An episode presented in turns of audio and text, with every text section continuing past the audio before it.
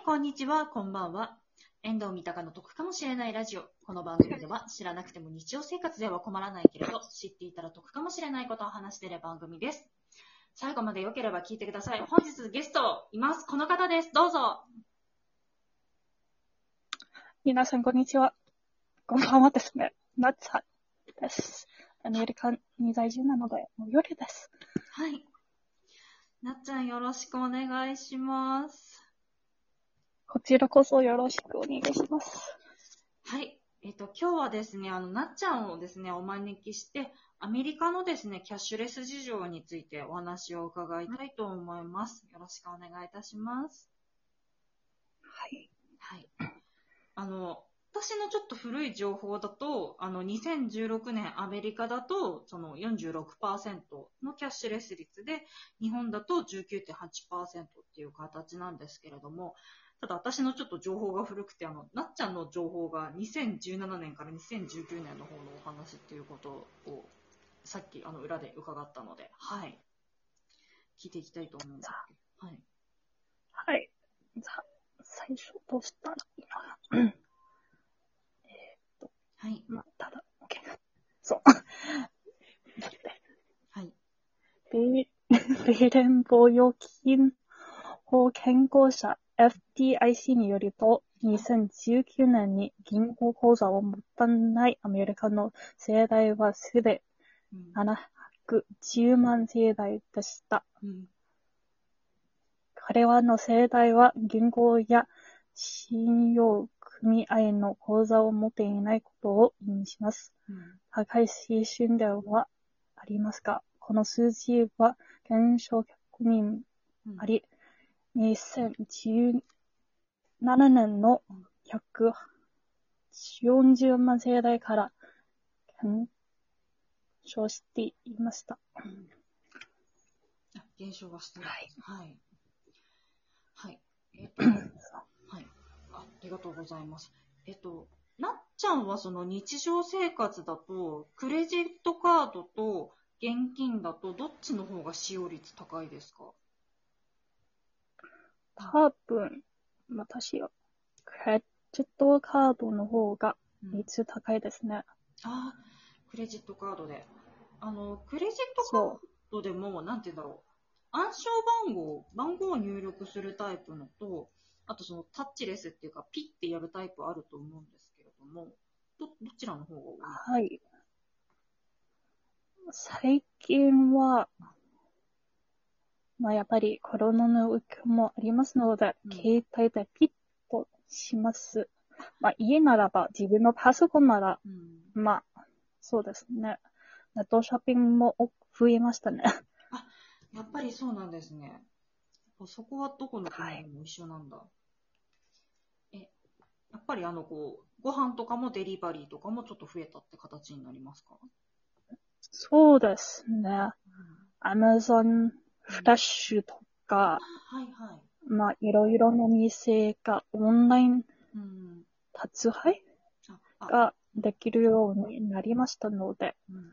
まあ、多くの方も便利だし、うん。たまに店に行くよりうん安くなるだし、はいはい。あお店に行くより安いんですね。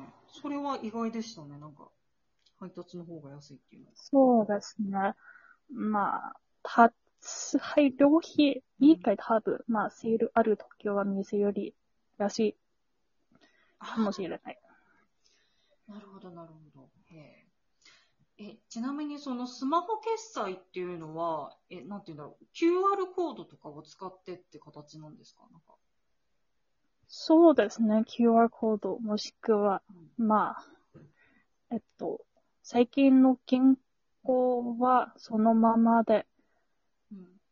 デデジタルウォレット、デジタル財布と呼ばれているそのままで、と、クレジットカードのデジタル版ですね。はい。そこで、店に行くときっとやっていても大丈夫です。そういうのがあるんですね。クレジットカードの電子版っていうのが。へえ、面白いですね。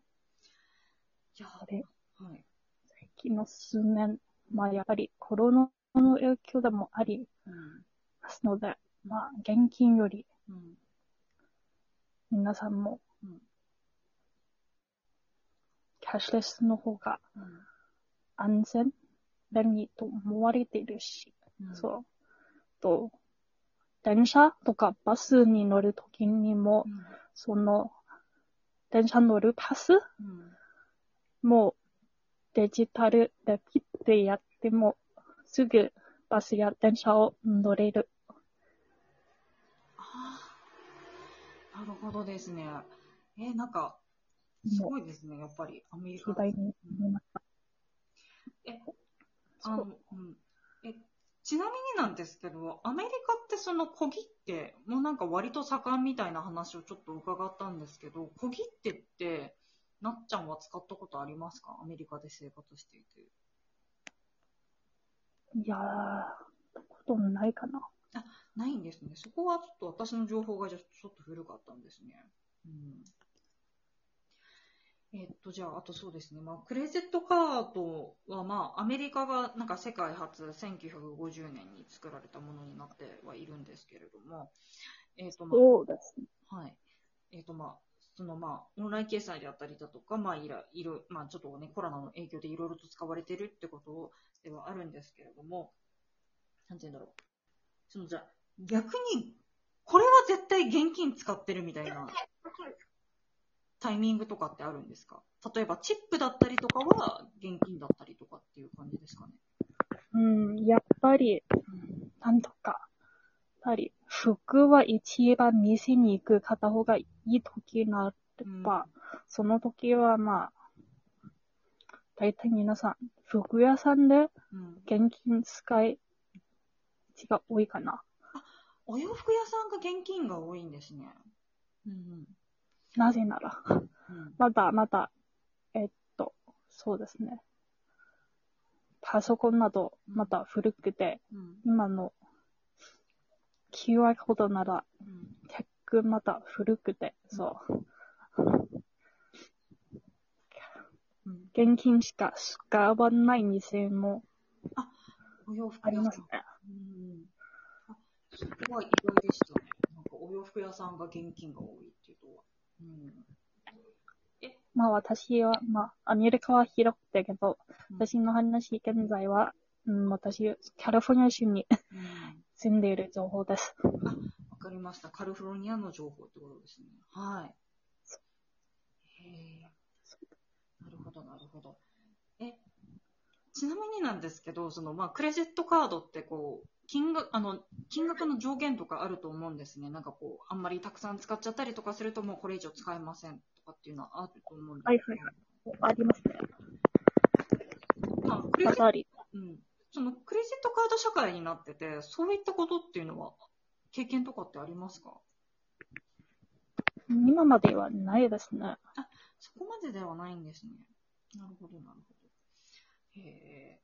いや、じゃあ、あとなんだろうな、聞かなきゃいけなんだろう。その、まあ、クレジットカードってなったりだとかとすると、ちょっとこう、不正に使用されるみたいな心配性とかも多少あるじゃないですか。そこっていうのは何かこう、た対策みたいなのってなっちゃん的に何かしてたりとかしてますか？不正対策として。ありますね。まあ、例えば、銀行によりますけど、と大体のうん。銀行はうん。1500ドルい、まあ、500?500 だか。500ドル以下になったらもう使わなくなりますね。もしくは、えっと、今、銀行の担当に、こう、え？そう銀行口座の担当より、うん。まあ、自分設定できるから、それ以下になったらう、ん。もう使用できなくなりますね。そういう、あ、残高によって使用でき、で使用できなくなったりとかっていうのがあるってことですね。そうそうはあ、いやー、なんだろう。いや、なんだろう。あと、あと何かありますかね？なんかちょっとこう、残り、ちょっと時間少ないんですけど。と銀行のテうん。まあ、テクストメッセージングとか、E メールで、まあ、最近うん。の銀行は、うん。えっと、銀行のモバイルアプリもありますので、それでも数字が来ますねあ。